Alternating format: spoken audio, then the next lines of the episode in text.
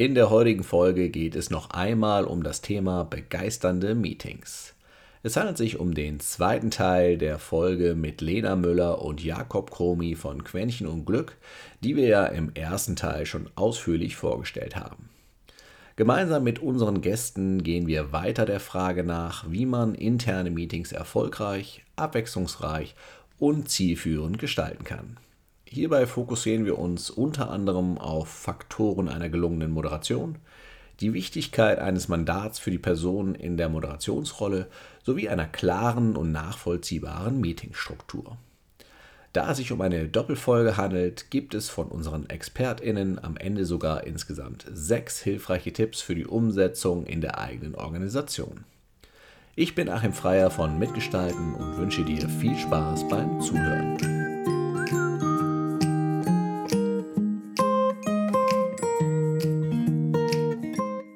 Hörst Zufrieden arbeiten, den Podcast für Personaler und Entscheider im deutschen Mittelstand. Wir unterstützen dich dabei, dein Unternehmen durch mehr Zufriedenheit am Arbeitsplatz nachhaltig erfolgreich zu machen.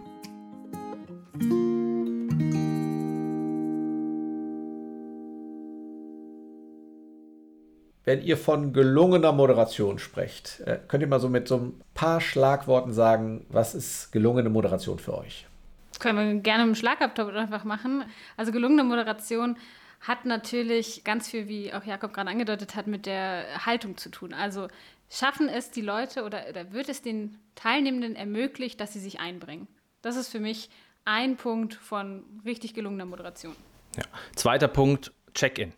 Also nicht sofort ein Turbostart im Meeting zu machen, Leute ankommen zu lassen, vor allem wenn sie einen Kalender haben und vor allem viele Online-Meetings. Man spricht ja von Back-to-Back-Meetings. Das fängt an von vielleicht Termine fünf nach starten lassen, damit die Leute sich nochmal versorgen können, bis überhaupt erstmal eine Ankommensphase zu haben. Kurze Runde im Chat, wenn es eine ganz kleine Runde ist, vielleicht mündlich, wie geht es dir gerade? Wie ist deine Energie von 0 bis 100 Prozent? Ja, was hat noch deine Aufmerksamkeit zum Ausspeichern? Je nach Kontext natürlich und je nach Gruppe, ob intern, extern, gibt es passende Check-in-Fragen, um überhaupt erstmal reinzukommen und nicht zu denken, so, hallo, so wunderbar, so, hier ist, hier ist ein Thema, müssen wir sofort entscheiden. Also Check-in. Gibt den Menschen einen Moment Zeit anzukommen, den Kontext zu wechseln, sich einzustimmen, ja, und vielleicht auch in Stimmung zu kommen und auch das Miteinander zu haben. Weil das hatten wir früher auf dem Weg zu den Meetings. Ja, äh, hat man noch ein bisschen gequatscht, wie war das Mittagessen? Ja, das Schnitzel war heute nicht so toll in der Kantine, hin und her. Ah ja, und dem Hund geht es nicht mehr so gut und bla bla bla. Das gab es ja früher einfach als natürlichen Fluss und jetzt in Meetings, zumindest die online sind, muss man das herstellen. Aber ich mache das auch in Vor-Ort-Meetings, weil ich will einfach von jedem wissen, wie ist die Energie. Und ich habe Meetings auch schon abgebrochen. Ja, wenn ich gesehen habe, 10%, 10%, 10%, alle sitzen müde da. Moment, Leute, lassen wir das. Wir gehen erst erstmal 20 Minuten Pause machen oder spazieren, dann probieren wir es nochmal oder wir setzen das aus. Bringt ja niemand, wenn hier alle schlafen. Welche, was soll dann erbracht werden? Ja, und ein dritter Punkt ist da auch gerade anschließend die Motivation und Energie hochhalten. Also wie können wir es schaffen, dass alle sich auch einbringen können, also dass alle die Motivation noch haben, dass alle dabei bleiben. Dieses Motivieren und Energie in den Raum reingeben, das ist auch für mich äh, ein großer Punkt von guter Moderation oder gelungener Moderation. Und das kann man natürlich über auch wieder verschiedenste kleine Kniffe lösen. Eine Möglichkeit sind da natürlich Energizer, also alles, was die Gruppe, die zusammenkommt, energetisiert und dann wieder den Fokus auf die Themen richtet oder auf das Miteinander richtet. Das können kleine, ja, in Anführungszeichen Spielchen sein, äh, so Workshop-Spiele, Meeting-Spiele. Ähm, das kann aber auch einfach nur mal einen locker machen, mal kurz dreimal tief einatmen, ausatmen, Übung machen. Also von ganz verschiedener Bandbreite über, ähm, ich strenge mein Gehirn mal kurz an und zähle bis 21 miteinander in der großen Runde oder äh, ich bewege mich kurz, um Energie zu generieren und die dann auch wieder in den Raum zu geben von den Leuten, die sich treffen. Kann natürlich auch der virtuelle Raum sein. Also da einfach versuchen, wie schaffe ich es, dass die Energie und die Motivation in der Gruppe noch vorhanden ist und auch hoch bleibt, sodass alle Lust haben, sich weiter einzubringen und das Meeting voranzutreiben oder zu dem Ziel zu kommen. Ähm, ich stelle mir jetzt so eine äh, klassische Organisation, deutscher Mittelstand, sehr hierarchisch geprägt. Wir sind wieder so auf zweiter Führungsebene. Vielleicht ist doch die erste Führungsebene mit im, mit im Raum. Alle setzen sich an einem langen Tisch hin. Der Chef sitzt ganz, ganz am Ende. Seine Assistenz öffnet die Agenda und dann startet das Meeting. Ich stelle es mir relativ schwierig vor, da vor Ort reinzugehen und zu sagen, jetzt machen wir erstmal ein Check-in und hier liegen Mandarinen, bitte malt ein lustiges Gesicht darauf und erzählt dazu, wie es euch gerade geht. Wie kriegen wir diese Leute gepackt? Sehr gut. Indem man ein Mandat hat, das zu tun. Das ist das Entscheidende. Das ist immer wieder der Punkt. Wir haben es manchmal leicht, wenn wir als extern kommen, haben die Leute sehr viel Geld ausgegeben, dass wir etwas moderieren und sprechen uns die Expertise und Erfahrung zu, dass wir wissen, was wir tun. Ja, es gibt immer den einen oder anderen, der keine Lust hat, aber eine Sache in der Moderation, die man mitnehmen kann, nie zögern, nie zweifeln. Wenn ich überzeugt bin von meinem Ablauf, frage ich nicht, wollt ihr einen Check-in machen? Habt ihr da Lust drauf?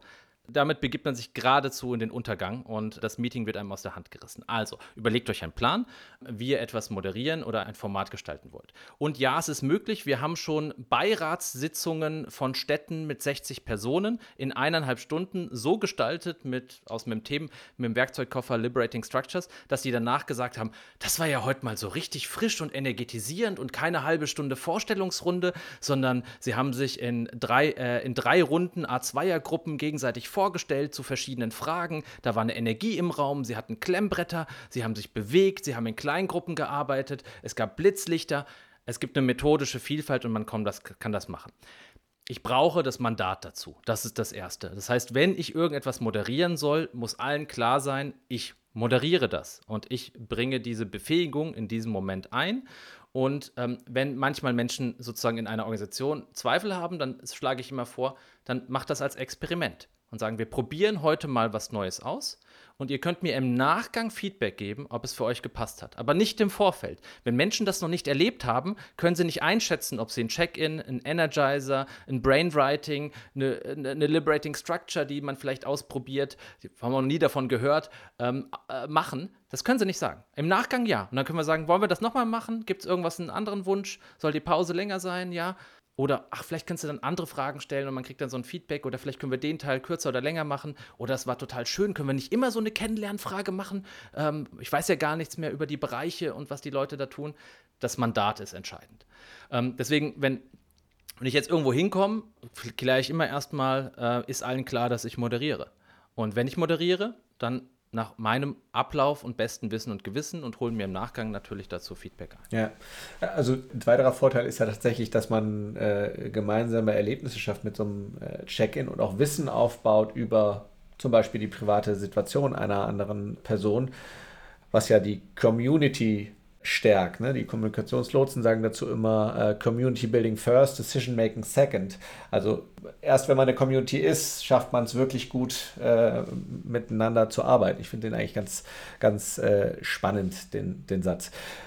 Das heißt, in jedem Fall machen, davon überzeugt sein, ausprobieren und im Zweifel nach, im Nachgang abfragen, wollen wir das in Zukunft wieder machen oder brauchen wir was anderes, um in dem Meetingraum anzukommen. Es gibt ja auch äh, Organisationen, in denen wird erstmal eine Minute geschwiegen, um in dem äh, Meeting anzukommen. Ist, ist ja ein ganz anderer Ansatz, ne? Äh, weil da kommt ja die Stimme nicht in den Raum, was ja auch noch ein Vorteil von einem Check-in ist.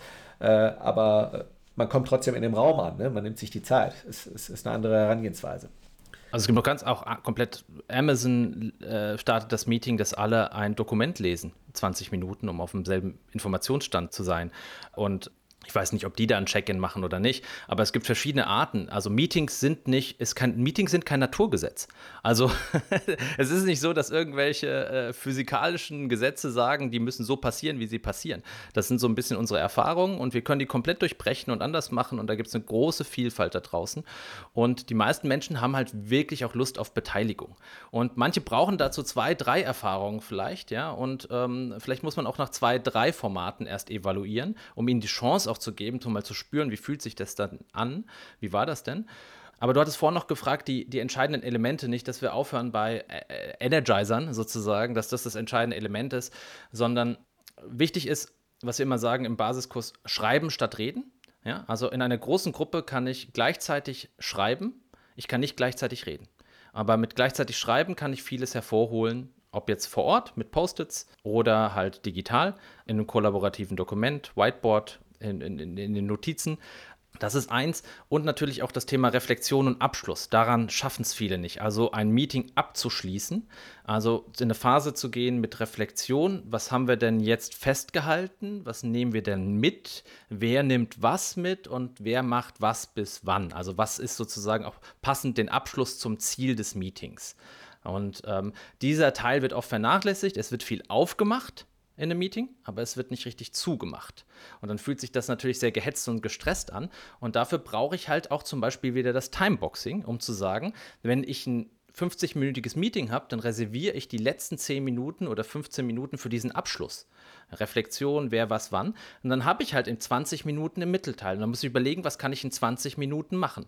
Und wenn, es, wenn wir bei dem Beispiel bleiben mit Fragen zur Präsentation beantworten, dann heißt es, ich habe die Fragen eingesammelt, wir voten jetzt die Fragen und 20 Minuten beantworte ich jetzt so viele Fragen wie möglich. Und wenn noch welche offen sind, Pech gehabt.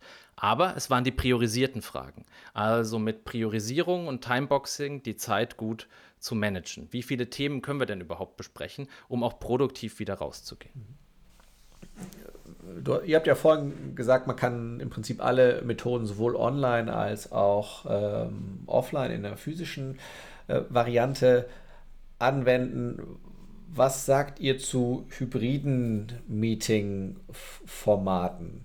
Äh, ich selbst habe relativ negative Erfahrungen damit gemacht, ähm, weil tatsächlich es sehr, sehr schwierig ist, die Personen, die äh, an den virtuellen Geräten hängen, wirklich in den Raum zu holen sind. Sie sind immer in irgendeiner Form ein Fremdkörper äh, je nachdem, wie es ausgestaltet ist, kommen die dann aus irgendwelchen Boxen von oben. Man kann die Person nicht konkret anschauen. Wie nehmt ihr diese Situation wahr? Also das können wir nur teilen, Achim. Also hybride Formate, ob jetzt Meetings, Events oder Workshops, Königsdisziplin nenne, dann klingt das so, als ob das ein Ziel wäre.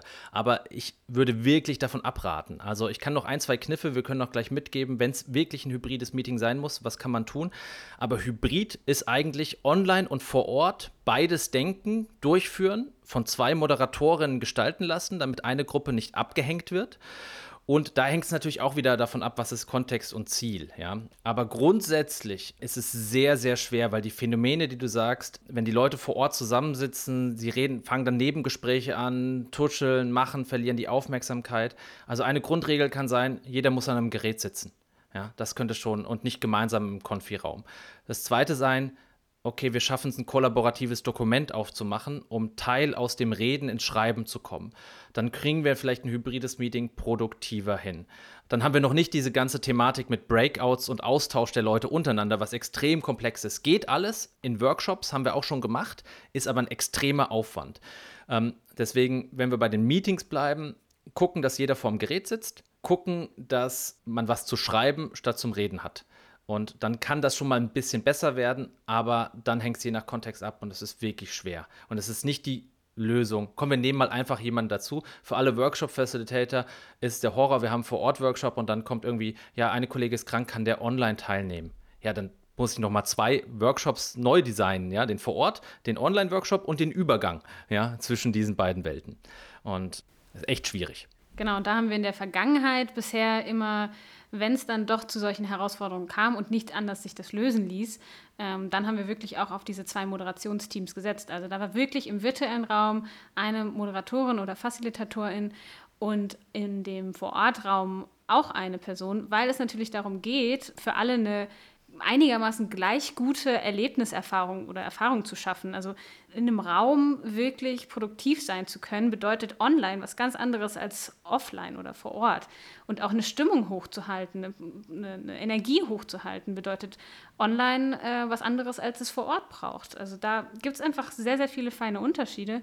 Und dass zwei individuelle Personen ähm, sich mit der jeweiligen Situation auskennen, aber auch darauf achten, wie reagieren die Teilnehmenden jetzt auf das, was jetzt hier gerade Aufgabenstellung ist, was braucht die Gruppe gerade, um weiter voranzukommen und das dann in dem gemeinsamen Besprechen oder Austauschen, also das heißt, die FacilitatorInnen müssen sich auch untereinander wieder in irgendeiner Art und Weise austauschen können und herausfinden und äh, überlegen, wie kommt es zu diesem Hybriden, wie können wir das überschneiden, wie können wir da uns austauschen oder die Gruppe untereinander sich austauschen lassen. Also da wenn dann wirklich nur mit zwei FacilitatorInnen arbeiten, in einem Raum jeweils. also virtuell und Präsenz. Ja, und äh, faktisch kann ja aus jedem hybriden Format auch ein virtuelles Format gemacht werden. Das spricht da eigentlich äh, dann eher dafür, dass man dann anstreben sollte, lieber alle ins virtuelle Format. Du hast eben auch gesagt, jeder sollte ein äh, Gerät vor sich stehen haben. Dann sind wir schon fast im virtuellen. Dann brauchen die auch nicht in einem Raum, in einem Raum sein. Ja.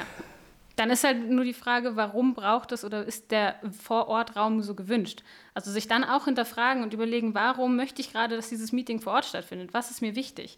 Und wenn man diese Frage für sich beantworten kann, dann kann man vielleicht auch versuchen herauszufinden, braucht es diesen Vor-Ort-Charakter gerade für dieses jeweilige Ziel des Meetings und können wir das nicht anders abbilden oder muss es dann halt einfach an einem anderen Standort, an einem anderen Zeitpunkt stattfinden, damit ich das Ziel erreiche mit dem Meeting? Ja lassen wir die Königsdisziplin mal bei den Profis.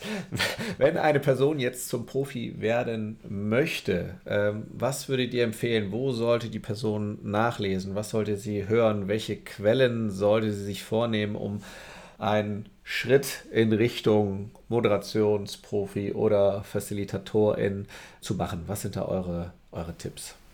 Also Facilitation und Moderation lernt man natürlich am besten, wenn man es ausprobiert. Das heißt, in entweder Trainingsformaten, wo man wirklich auch ins Tun und Probieren und Üben kommt. Das ist natürlich das eine. Man kann sich natürlich aber auch ähm, Informationen anlesen, anschauen und so weiter.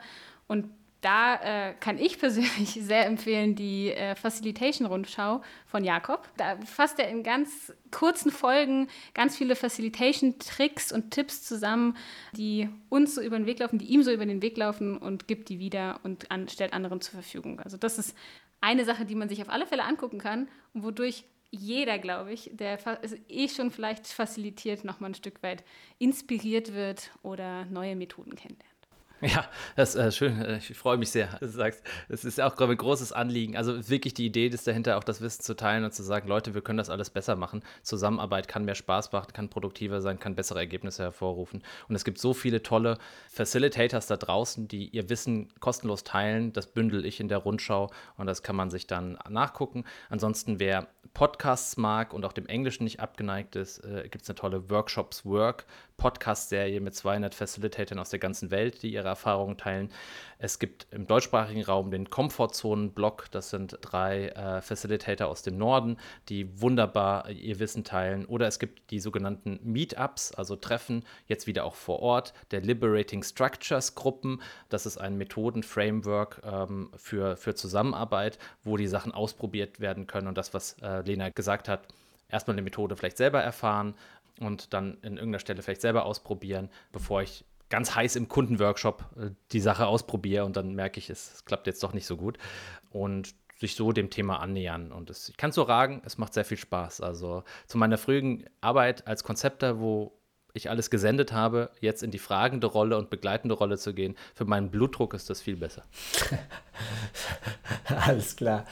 Dann abschließend, wie in allen zufriedenen Arbeiten folgen, äh, die Frage, wenn eine Person jetzt, ne, sie hat sich jetzt eingelesen, äh, sich auf den Weg machen möchte, direkt die ersten Umsetzungsschritte anzugehen, um in Richtung begeisternde Meetings zu kommen, was wären die zentralen drei Tipps, die ihr den Personen mit auf den Weg geben möchtet? Drei ist natürlich das wenig. Ist super schwer. Achim, da haust du auch noch mal einen raus am Ende her. Also eine, eine, eine quälende Frage, ja. Äh, vielleicht, können, vielleicht kann jeder drei, wenn ihr lieber sechs sagen wollt. Okay, das ist da, super, danke. Ah, was ist, ich, ich, mag, ich mag deine Flexibilität, die ist super. Okay, ich starte mal mit einem Mandat klären. Äh, darf ich, soll ich, äh, möchte ich moderieren? Ähm, das ist vielleicht das Entscheidende. Ähm, mit der Gruppe klären, mit der Führungskraft klären, ich übernehme die Moderation und ich würde gerne einen Ablauf machen, den ich mir überlegt habe. Und wir können das gerne im Nachgang besprechen, aber bitte nicht in Echtzeit und bitte vertraut, bitte schenkt mir dieses Zutrauen, dass ich das kann oder zumindest ausprobiere und es uns vielleicht ein bisschen hilft. Ja, ich kann eine Sache gerne nochmal wiederholen, die wir auch schon angedeutet haben, um das zusammenzufassen. Ich würde vor allem, so wenn es um Meetings verändern geht, wirklich neben dem Mandat klären auch Rollen klären. Also welche Rolle kann wer in dem Meeting übernehmen? Ähm, das muss nicht nur Aufgabe der OrganisatorInnen sein. Es kann auch sein, dass es ähm, ja, mehrere Personen gibt, die dieses Meeting besser machen wollen als kleine Arbeitsgruppe und da dann einfach verteilen, wer moderiert. Das kann auch eine rollierende Moderation sein. Oder wer ähm, achtet auf die Zeit, wer achtet auf die Themen. Da einfach wirklich sich zu überlegen in der Vorbereitung, wie können wir da die einzelnen Aufgabenbereiche im Meeting verteilen. Genau. Tipp Nummer zwei von mir ist ein bisschen die Vorbereitung und Einladung. Also ähm, schreibt eine Einladung, wer sollte, warum, wieso, weshalb dabei sein. Ja, und das klärt schon ganz viel und dann habt ihr nicht Menschen sitzen im Meeting, die sich fragen, was mache ich eigentlich hier? Ja, ich könnte auch irgendwie was anderes tun.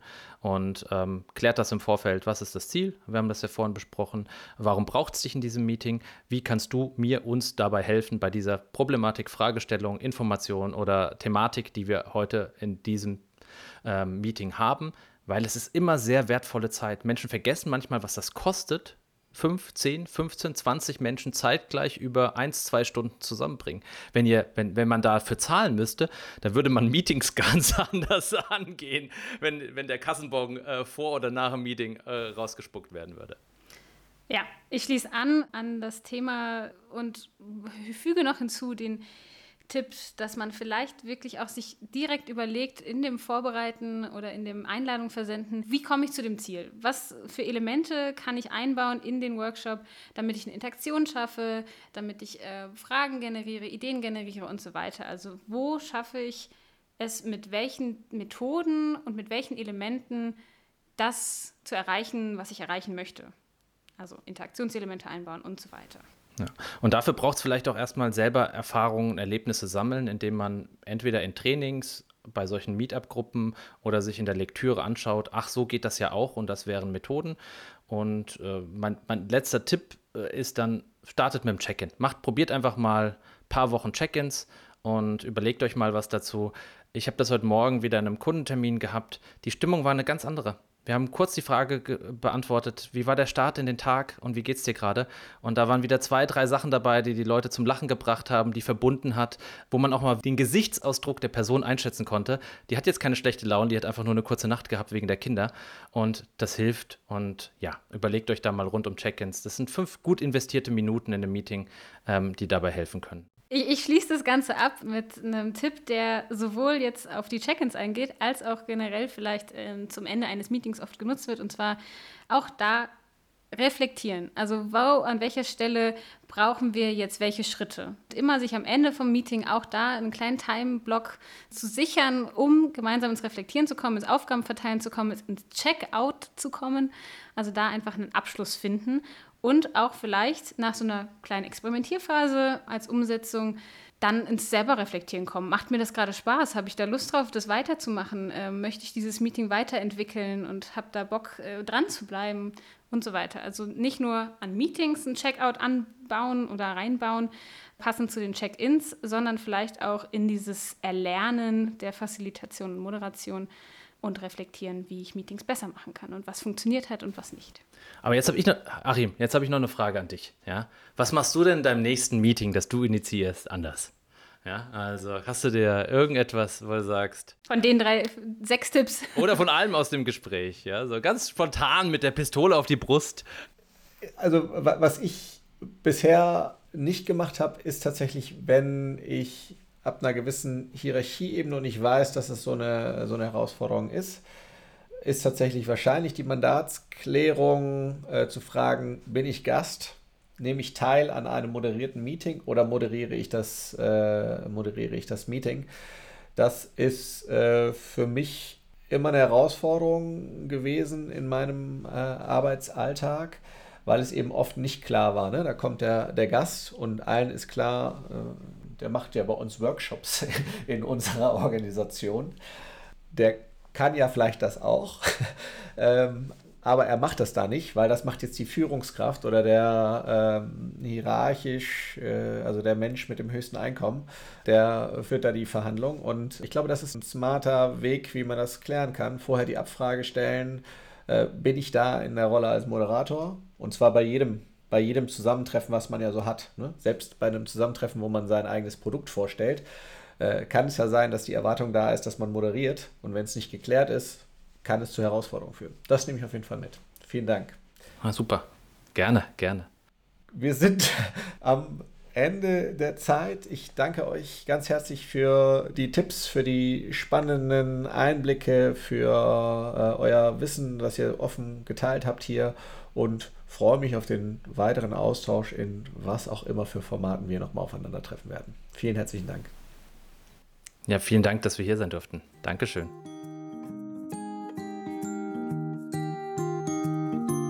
Das war Zufrieden arbeiten. Wenn dir der Podcast gefallen hat, freuen wir uns sehr über eine 5-Sterne-Bewertung.